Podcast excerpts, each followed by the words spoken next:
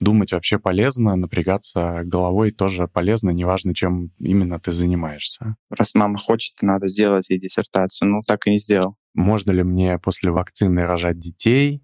Не вырастут ли у них жабры? Наверное, это звучит э, грустненько, но надо же отвечать честно.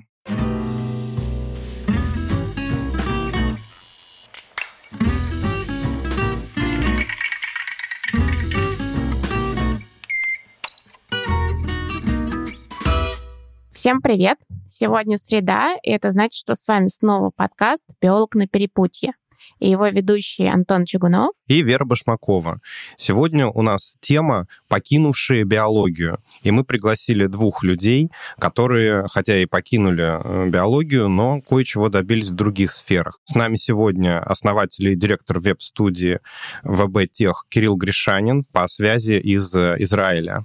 Привет, Кирилл. Привет, ребята. И Паша Федоров, основатель, управляющий директор э, Space One, сервисных офисов для больших компаний. Привет, привет. А теперь наш робот зачитает э, небольшую справку биографическую о каждом из участников. Кирилл Гришанин, основатель и директор веб-студии ВБ-Тех. В 2001 году поступил в МГУ на биологический факультет и был страшно горд этим фактом. Учился плохо, но кое-какие предметы были ему интересны, по ним он и старался. В 2005 начал отношения с текущей женой. Закончил биофак вовремя, без строек, но пересдавал. Поступил в аспирантуру, хотя уже тогда понимал, что это не его и что он так жить не хочет. В 2009 году мама Кирилла потеряла зрение, поэтому он решил взять академию академ и заняться, наконец, тем, что и правда ему было интересно – работать девелопером на фрилансе. Появились первые заказы, некоторые из которых прожили в районе 7 лет. В 2010-м написал диссер и подал его в диссовет, хотя они сказали, что в этом году у них отпуск, очередь и все забито. В результате Кирилл не додавил, хотя и мог бы, если бы хотел, и скипанул. Диссертация мягко покинула повестку дня. Решили завести ребенка. В августе поженились, в ноябре сняли квартиру. В апреле 2011 открыл ИП. Появилась команда из четырех человек и дочь Варя. В 2015 появился сын Иван, и у Кирилла возникло желание воспитывать детей не в РФ. В 2016 дела шли настолько классно, что команда насчитывала уже 20 человек, и была начата разработка нового сайта биомолекулы. Интересный нюанс. Этот сайт был запущен 1 апреля 2017 года, в тот самый день, когда Кирилл получил документы для постоянного проживания в Израиле со всей семьей. Осенью 2017 года все переехали в Израиль портфеле ВБ Тех также есть проекты с Совкомбанком, Рамблером, Леруа Мерлен и сетью магазинов Верный. График работы. Работает очень много и измеряет это время. За последние пару месяцев получается 50 часов в неделю с 75% эффективностью. В субботу строго не работает. Отпуск. Если Кирилл очень устает, то бывают недели, когда он делает по работе мало. Зарплата. Примерно 300 тысяч рублей забирает из бизнеса на жизнь. Семья. Двое детей и жена. Их мама.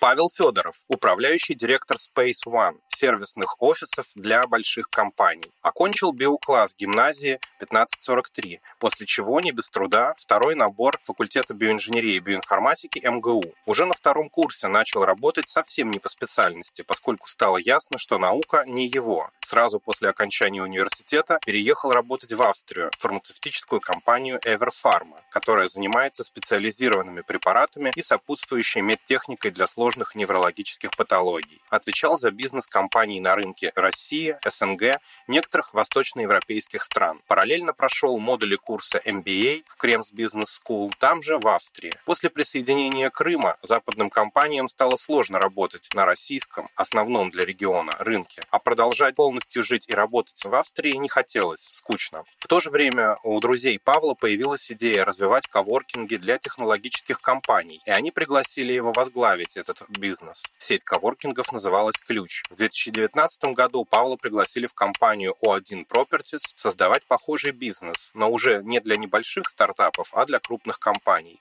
По состоянию на сегодня «Ключ» и Space One – две самые крупные сети офисных центров на российском рынке. Суммарно на двоих около 100 тысяч квадратных метров под управлением. График работы – обычная рабочая неделя, но график он может определять сам.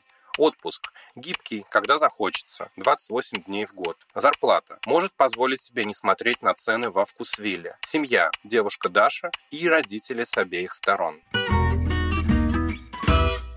Супер. Ну, на самом деле, обе карьеры выглядят блестяще и более блестяще, чем многие научные карьеры, скажем, это прямо.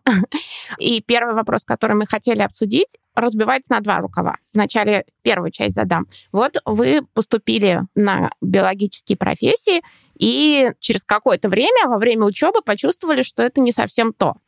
Почему вы сразу не бросили? Кстати, я бы еще хотел уточнить, что школа 1543, в которой учился Паша, она знаменита своими биологами, которые поголовно поступают на биофак.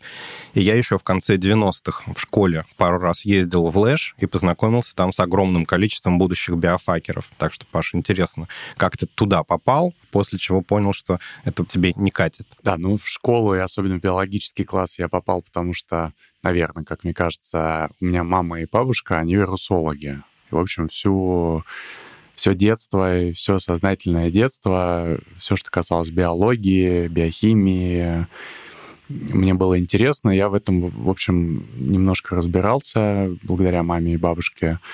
И потом, благодаря школе, тоже стало понятно, что в математике я ничего не понимаю, в гуманитарных науках я еще меньше понимаю, а биология, кажется, я, в общем... То есть по остаточному принципу. Абсолютно. Он, с одной стороны, был достаточно остаточным принципом, но с другой стороны, я действительно, как мне кажется, в какой-то момент понял, в чем суть биологических законов э, и биологической логики, уже дальше все было достаточно просто до какого-то времени, примерно до второго курса. Первый курс фактически э, это было такое чуть более глубокое повторение того, что нам рассказывали и чему нас учили в школе в нашей э, в 1543. А вот со второго курса начались проблемы, потому что я четко стал понимать, что я просто тупой для тех вещей, которые нам пытаются донести. И для того, чтобы продолжать э, серьезно заниматься наукой, нужно быть э, сильно более подготовленным с точки зрения математики, с точки зрения сложных биологических всяких вещей, особенно в биохимии. А мне уже на тот момент казалось, что то, что у меня хорошо получается, это общаться с людьми, в чем-то их уговаривать э, и, в общем, заниматься вещами менее сложными фундаментально, но требующими возможности взаимодействия с другими людьми. Такое нечто более бизнес, да? Да, да. Чуть, наверное, более простое с точки зрения того, как это делается, как это устроено. на этом мне интеллекта хватает, кажется, до сих пор. Некоторые вещи стали получаться на работе, и я понял, что наука — это, наверное, не для меня, я уже умнее не стану. А вот в бизнесе, кажется, можно попробовать. И вот с тех пор скорее я занимаюсь бизнесом, чем биологией но, тем не менее, 7 лет э, после университета занимался бизнесом, который непосредственно связан с биологией и медициной. Получается, что ты не бросил просто потому, что ты понимал, что ты можешь закончить ФББ и после этого заниматься чем-то другим. Но эти годы ты не жалеешь, что ты их не потратил сразу на что-то другое? Нет, точно не жалею. Идея была такая у меня с некоторых пор, что фундаментальное образование хорошее, биологическое, которое тебя заставляет все-таки думать э, и напрягаться, это всегда полезно. Думать вообще полезно, напрягаться головой тоже полезно, неважно, чем именно ты занимаешься. И это такая школа того, как э, преодолевать всякие сложные ситуации, которые, кажется, сложнее, чем то, как ты себя оцениваешь. То есть какой-нибудь там зачет по дифференциальным уравнениям, я очень слабо понимал, как это вообще все работает, дифференциальное уравнение, но его нужно было сдать, поэтому мне приходилось каким-то образом все-таки понять хотя бы чуть-чуть, что это такое, и убедить в этом а, преподавателя. И таких э, случаев было много. Квантовая химия, помню, меня тоже поразила. Я писал а, какую-то работу, там было четыре листа текста, и я не понимал ни одного знака, который там написан в итоге. Но что-то мне стали. В общем, вот это, конечно, очень полезно, уметь э, быстро вникать в какую-то сложную информацию и потом что-то с ней делать. И э, отвечая на твой Вер вопрос, mm-hmm. я подумал, что ну, раз уж я уже какое-то время потратил на биологию, что-то я хотя бы в этом понимаю.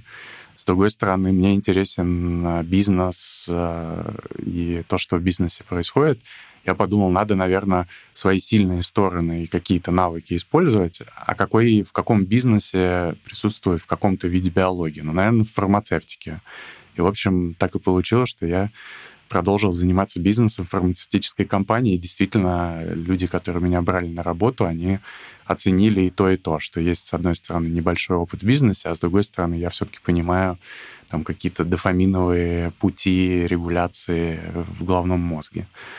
Да, и вот продолжил этим заниматься. Да, но потом в результате все-таки из э, фармацевтического бизнеса тоже ушел. Да, из фармацевтического бизнеса ушел, но это скорее было связано не, не с тем, что мне не нравится фармацевтика как э, бизнес. Это очень интересный, разнообразный и потенциальный бизнес. В нем в этом бизнесе хорошо платят, э, есть бесконечные практически перспективы.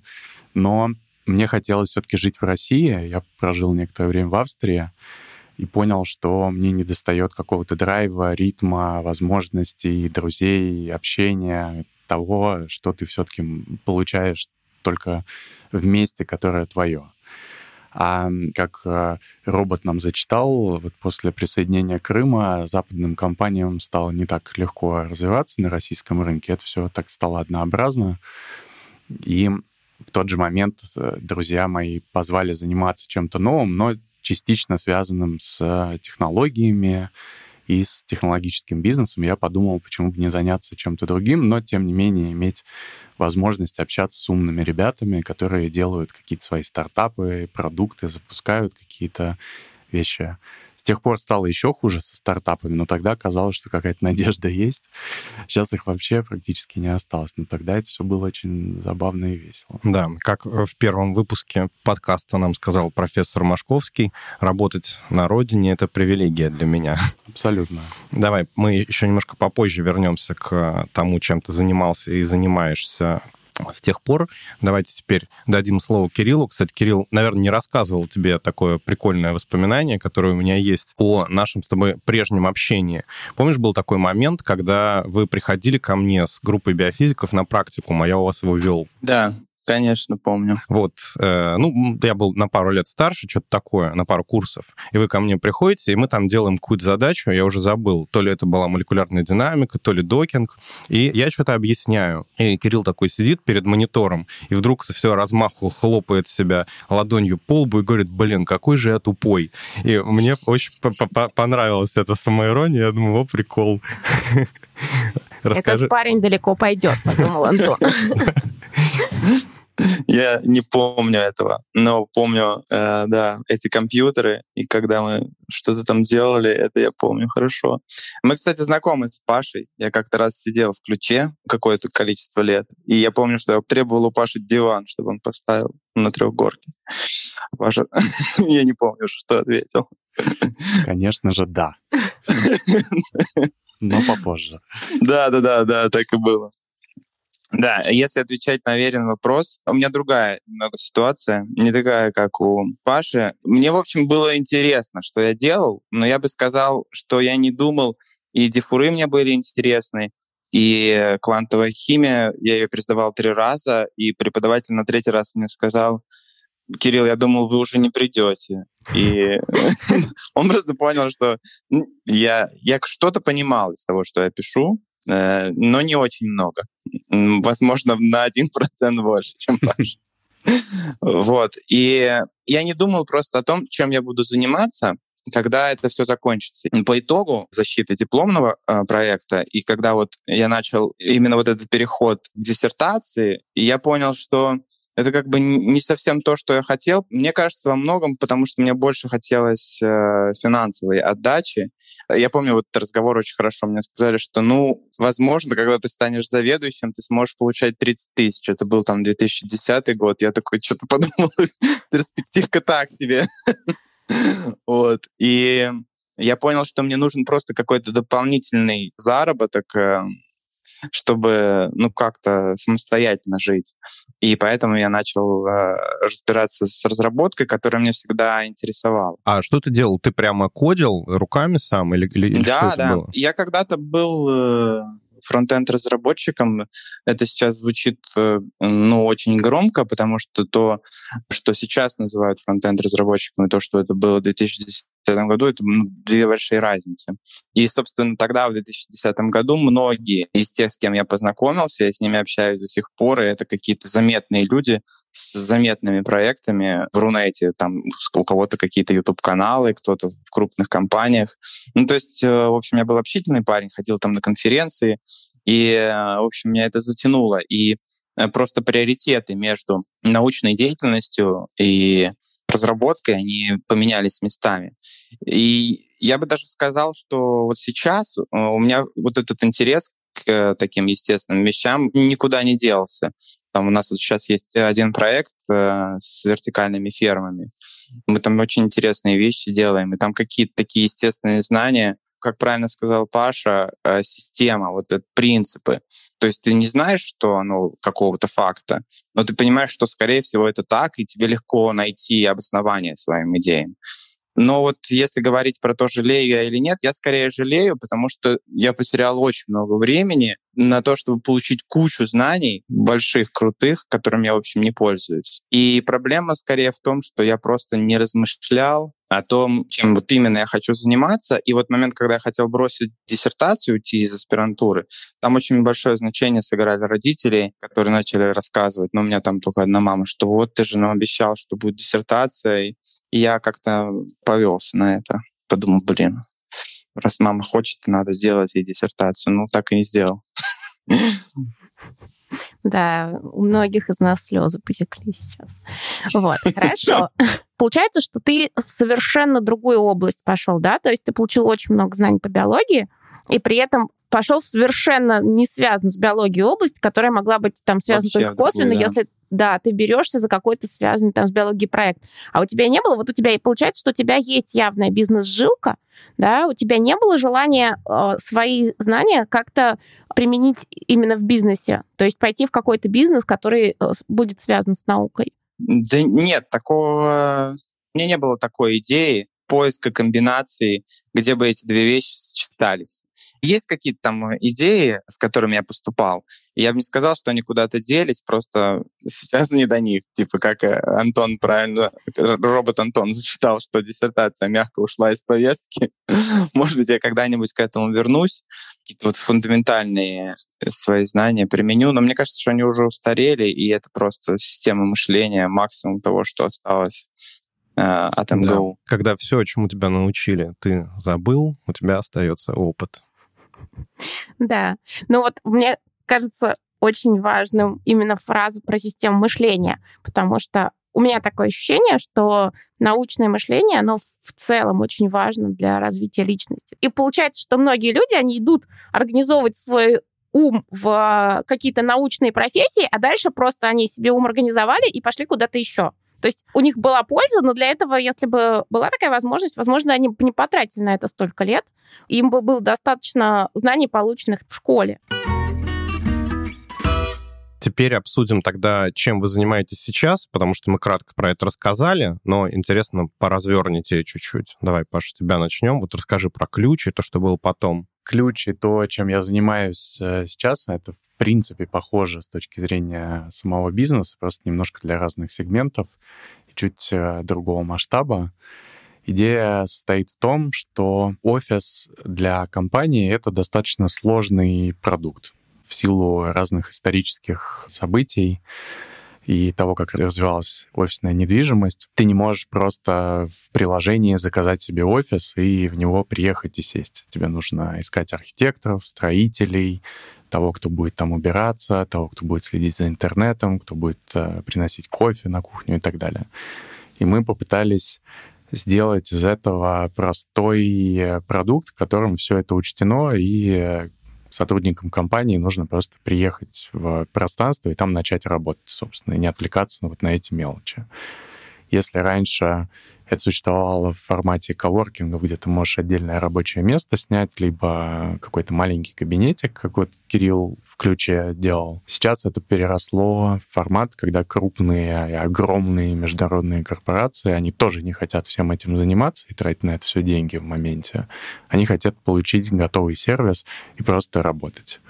Вот э, ровно этим я и занимаюсь. Делаю готовые так называемые сервисные офисы для крупных компаний. А вот скажи, я несколько раз посещал там, вот ходил на встречи, офисы там разных компаний. Ну, допустим, там Novartis или Bayer или Pfizer, что-то такое. У них там вот принято, что должен быть э, хороший офис класса А в здании, чтобы было видно, что это топчик. Да. Вот эти офисы, они как бы не так устроены. Я правильно тебя понимаю, что в них э, нет вот ведь сервисной функции, про которую ты говоришь? Да, вот про эти офисы, в которых ты, скорее всего, был, их компания делает сама для себя, полностью берет на себя все и архитектуру, и стройку, и обслуживание последующее. То есть они, допустим, арендовали этот офис у компании, а дальше, они, дальше они должны да. взять э, строителя, инженера, уборщика, там, офис-менеджера, и это должны быть их сотрудники. Да. Да. А, ну, либо угу. 15 разных организаций, которые отдельные какие-то элементы делают.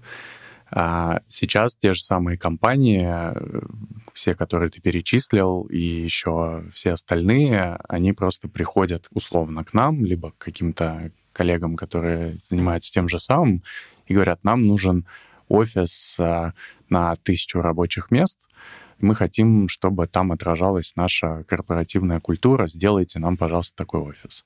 И компания типа нашей делает им такой офис. То есть, входя в этот офис, ты уже не, не различишь то, что это сделала не сама компания, а это сделал оператор типа нас. В тех же самых бизнес-центрах класса точно так же все выглядит, просто под капотом на самом деле работа одной компании-оператора, а не 15 разных подрядчиков. То есть mm-hmm. это получается Uber для офисов? Да, я бы, ну, мы это сравниваем либо с каршерингом скорее, mm-hmm. то есть когда все полностью э, заботится Яндекс Драйв о твоем каршеринге, а не о том, куда девать вашу буханку после поездки на Урал. То есть тебя вот эти вопросы, те же самые вопросы встают на самом деле у э, арендаторов офисов, а что делать, если он тебе больше не нужен, например? А что делать, если там что-то сломалось? А это что? Это мировой тренд или это там чье-то изобретение недавнее? Это мировой тренд, э, просто начал такой спрос э, быть на рынке. Компании, у компании на самом деле нет времени, чтобы этим всем заниматься. В силу того, как сейчас устроена экономика, компании развиваются не на 10% в год растут, а на 100% в год растут. Или через два года какой-то проект уже надо закрывать, потому что оказалось, что гипотеза, которую они проверяли, она оказалась не нужна рынку. Особенно IT-компании так растут.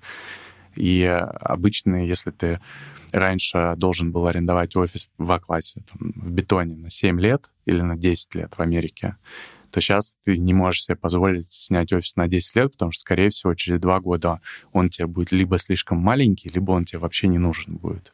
И это был такой ответ на запрос э, рынка. Хм, интересно. И ты работаешь э, кем? Я работаю, это называется CEO. Я управляющий директор. То есть я отвечаю за всю операционную деятельность компании. Угу, понятно. Ну, тебе нравится, да?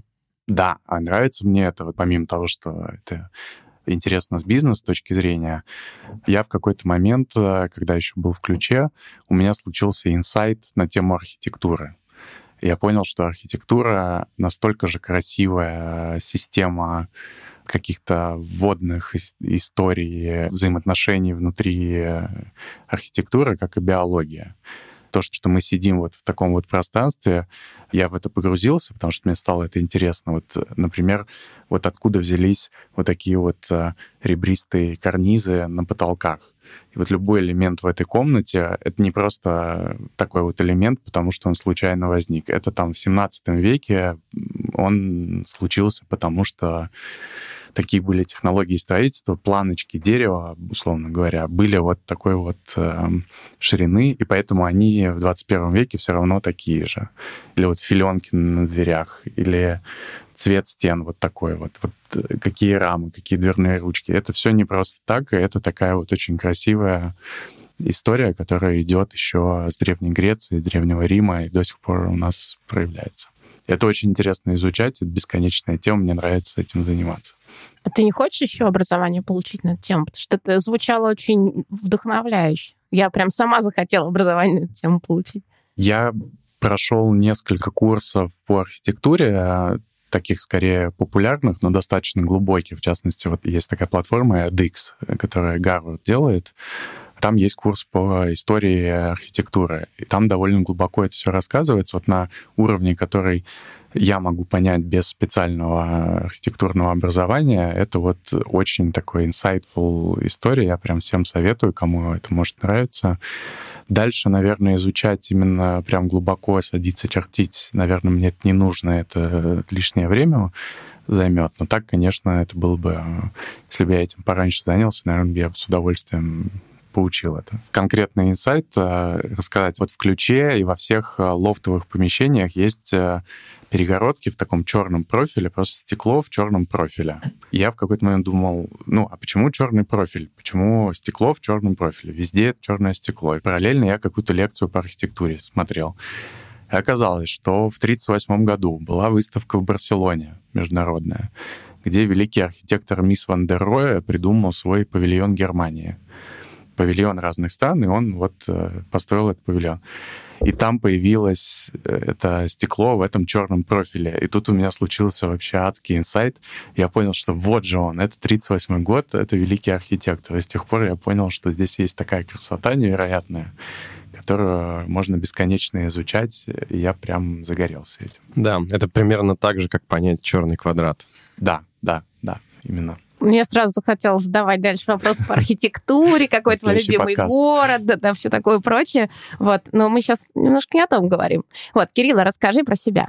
Про твою текущую деятельность, как ты к ней пришел и, да. Ну, в какой-то момент э, стало ясно, что я уже перестал справляться компетентно с обязанностями разработчика, и надо там заниматься еще чем-то. С того момента, как я попал на фриланс, вот до текущего года я поменял очень много разных стульев, я так называю, роли в компании. Сменил очень много таких стульев. Сначала я просто разрабатывал, потом я э, занимался аналитикой, потом я занимался продажами, потом я занимался, ну, все в своей компании, маркетингом, потом я занимался финансами, бухгалтерией, всякими юридическими вопросами. Ну, короче говоря, я занимался всем.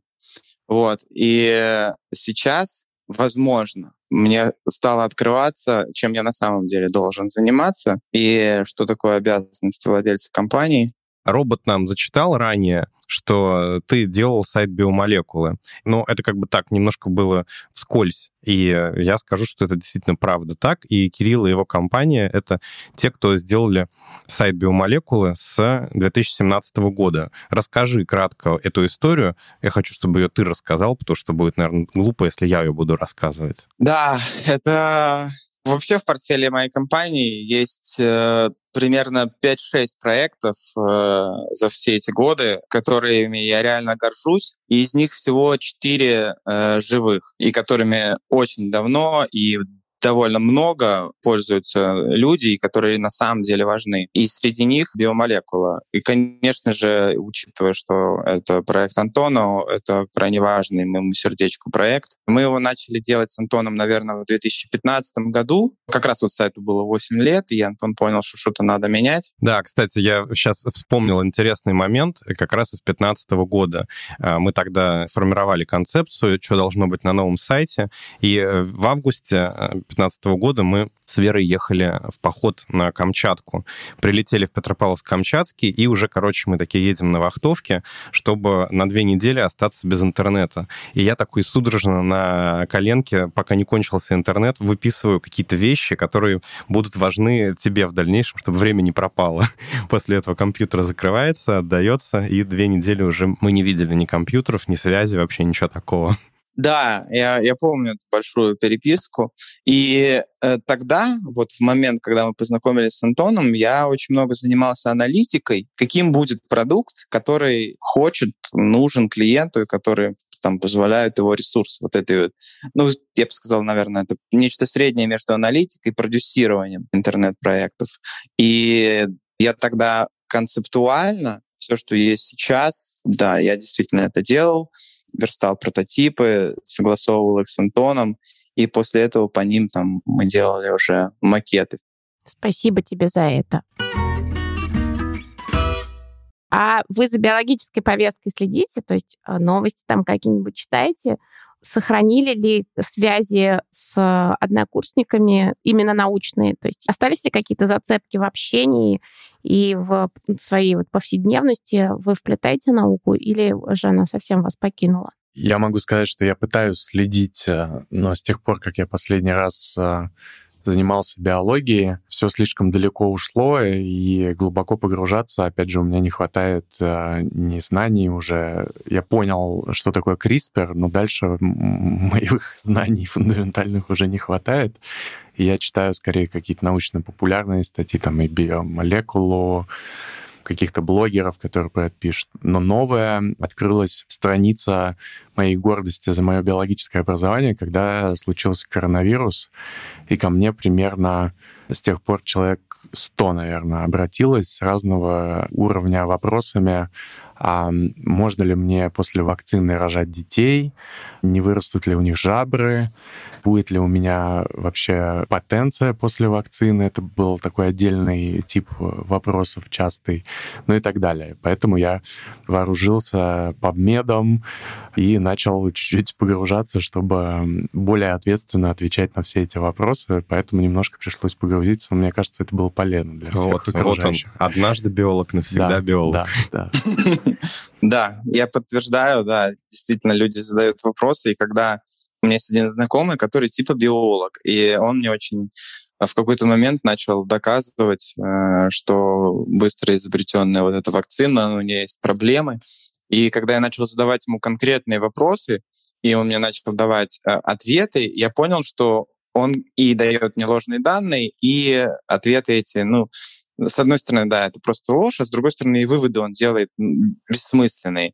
я не смог ответить вот ему по факту со ссылками, как бы мне этого хотелось. Я просто свои ощущения пометил, и я поддерживаю отношения с биологами своими. Я вот эти ощущения им передал, и мне вот сразу подтвердили, что да, Кирилл, вот так и есть. То есть вот это вот ощущение, интуитивное понимание того, что как работает, оно почему-то никуда не делось, Хотя я подчеркиваю, ни черта не понимаю, ничего не помню уже. Но, наверное, если начну разбираться, я сделаю это довольно быстро. Да, я общаюсь со всеми своими одногруппниками. У нас там даже есть общий чат. Э, я, правда, из него вышел в какой-то момент, потому что там очень много сообщений. Но, тем не менее, все разъехались в Америку, в Германию. Но мы общаемся, и мы даже виделись, по-моему, в прошлом году. Хорошо, давайте про организацию жизни вашей поговорим как организована семья, как вы там общаетесь, работаете из дома или из офиса. Если вы делаете офисы под ключ, из них ли вы общаетесь, как у вас организованы деньги и так далее. Ну, а по поводу работы, как э, началась э, вся эта история с пандемией, в общем, стало действительно понятно, что работать можно большинству людей, по крайней мере, те, которым не нужно что-то делать руками, они могут работать откуда угодно с одной стороны. И многие, в общем, подумали, что теперь это офисы наконец умрут, можно будет за них не платить э, и так далее. Оказалось все немножко наоборот, что первые несколько недель человек может обойтись без какого-то пространства, где он видит людей других. А потом наступает момент, когда количество информации в общении в Zoom оказывается недостаточным, и нужны невербальные всякие сигналы, которые от человека вживую поступают для того, чтобы общение было эффективным. Особенно это касается моментов, которые связаны с обучением. Обучаться по Zoom корпоративной среде оказывается очень неэффективно обсуждать какие-то сложные вещи, которые особенно требуют инсайтов э, от общения, то есть не каких-то структурированных вещей, а которые требуют какого-то творчества совместного. Очень тяжело делать э, не вживую, поэтому офисы никуда не делись, и все сейчас комбинируют, и я в том числе, работу из офиса и общение живое, и работу более сосредоточенную из дома за компьютером. И это, в общем, для меня самый комфортный вариант для моих сотрудников тоже. А еще ты спросила... Ну, как у вас организована там семья? Ну, семьи в современном мире бывают очень разные, они иногда океанами разделены, но при этом семья. Да, моя семья — это моя девушка Даша, и мы с ней э, вместе живем и работаем примерно в похожем режиме. Уходим, приходим в офис, из офиса, дома. У нас, слава богу, достаточно большая квартира, где можно разойтись по разным углам и встречаться на полдник, грубо говоря, и потом уже вечером. И это, в общем, тоже достаточно комфортно. А, мне кажется, что это оптимальный такой вариант. Нужно давать... Ну, люди, конечно, разные, но мне кажется, что любому человеку необходимо какое-то личное пространство, и находиться все время вдвоем в одном помещении — это очень сложно и нужно свое рабочее пространство и вообще жизненное пространство организовывать так, чтобы были разные сценарии взаимодействия, с, даже с самыми близкими людьми. Совет от специалиста по недвижимости. Да, так и есть. Мы переехали там с 60 квадратных метров на 160, и потом, когда я приезжаю в Москву, в какую-то обычную квартиру, я думаю, блин, вообще, как здесь можно находиться? Но я никогда не был привязан к офису. У меня всегда была удаленная команда. Я действительно ходил в коворкинг, но это было не всегда регулярно. А сейчас у меня здесь, как я уже сказал, большая квартира. У меня здесь просто отдельный кабинет, и я его оборудовал под офис себе. И я могу запереться, и меня никто вообще не будет отвлекать. А как ты с детьми организовываешь свою работу? Очень просто. Э, есть э, шабатний папа и есть не шабатний папа. И когда папа шабатний, то с ним можно делать все, что угодно, ну, в прямом смысле. Как угодно на нем кататься, э, пинать и рвать волосы, вообще что угодно делать с ним.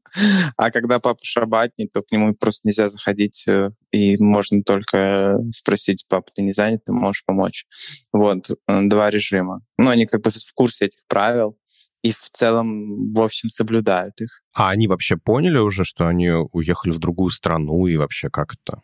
Ну, Иван не помнит себя в другой стране. Варя помнит себя в другой стране плохо. Варя не училась ни разу. То есть она пришла и пошла из школы. Ей было, ну, шесть собственно... Mm. Ну, то есть для них нет э, проблемы перемены места, а просто вот это, по сути, и есть их место, да? Для аварии периодически всплывает какие-то странные идеи, что ну, бабушка... Ну, вот и в основном из-за того, что бабушки и дедушки в России, а с бабушками и с дедушками, как вы понимаете, намного лучше, чем с мамой и с папой, потому что они играют больше и сладкого больше дают. Ну, в целом от них намного больше проку, чем от мамы с папой. И поэтому вот иногда бывает такое, что вот бабушка с дедушкой, а сейчас приезжать им сложно, потому что там Израиль особо не пускает не граждан. И уехать какой-то момент было сложно. Там были очень большие штрафы за то, что ты едешь просто так в другую страну. Смотрите, вот если бы сейчас вы могли вернуться в тот момент, когда вы поступаете вот вы там в выпускном классе, вы бы поступили так же или как-то еще? Как поступать правильно? И, наверное, можно заодно присовокупить какие-то пожелания, если они у вас есть, для ребят, которые могут быть в вашем положении там сколько-то лет назад. Я точно могу сказать, что вот с текущим багажом своих знаний я бы не пошел на биофак, это сто процентов. Я бы этого не сделал, я бы сделал какой-то другой выбор, Наверное, это звучит э, грустненько, но надо же отвечать честно. И я думаю, что тут самое главное — это то, как ты относишься к своему будущему, и то, насколько ты на самом деле понимаешь, что с тобой происходит, что ты имеешь в виду, когда ты поступаешь на биофак. Вот. И самое главное думать вот о том, как получить побольше разнообразной, мне кажется, практики, чтобы понять, что на самом деле тебе интересно. Паша, а у тебя чего? Первый вопрос, стал бы я делать то же самое и поступать на ФББ? Да, я бы стал поступать в ФБ, исходя из того, что сейчас я уже понимаю. Что бы я сделал по-другому, я бы все-таки больше времени и сил посвятил непосредственно учебе, понимая то, что, возможно, мне эти знания и умения не пригодились бы, но все равно хорошее глубокое образование, оно все равно будет нужно, либо система учебы, и подход к учебе — это реально важно. Что именно учить сейчас на самом деле не столь важно, если только глубоко во что-то не погружаться. Но я бы хотел чуть лучше оценки получить в итоге не ради оценки, а ради того, что реально напрячься и не отвлекаться. Второе, то, что мне кажется, мне в моем случае повезло, и мне кажется, не у всех есть такая возможность, и внутреннее воспитание, как и э, вы сказали, да, и Кирилл, что есть такой фактор, родители хотят, чтобы ты получил высшее образование хорошее, родители хотят э, диссертацию и так далее. В моем случае, слава богу, класса с третьего мои родители мне сказали, делай, что хочешь, нам все равно, лишь бы там не умри только по дороге. И важно в какой-то момент уже понять, что ты можешь быть счастливым вне зависимости от того, ты сделал то, что хотят твои родители или нет. И они в итоге будут тоже, наверное, довольны этим. Нужно просто делать то, что нравится, и не делать то, что не нравится. Вот к этому я точно пришел уже. И мне кажется, это самое правильное. И третий момент, что в современном мире, мне кажется, можно не быть э, всесторонне одаренным и не пытаться обращать внимание и подтягивать какие-то вещи, которые в тебе плохи, а нужно сосредотачиваться на вещах, которые тебе нравятся и в которых ты хорош. И стать э, лучшим именно в какой-нибудь одной вещи, которая тебе нравится, и это будет э, оценено с точки зрения отношения к тебе, и с точки зрения профессионального отношения, с точки зрения денег, тебе заплатят гораздо больше за то, что ты лучший в какой-то узкой области, чем если ты так себе, но во всех.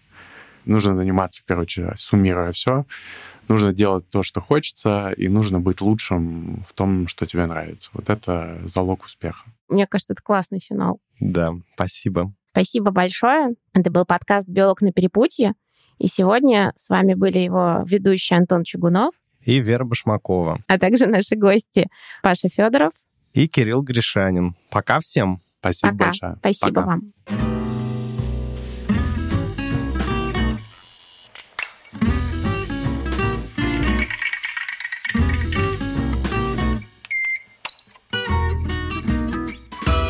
Так, какой у тебя любимый город?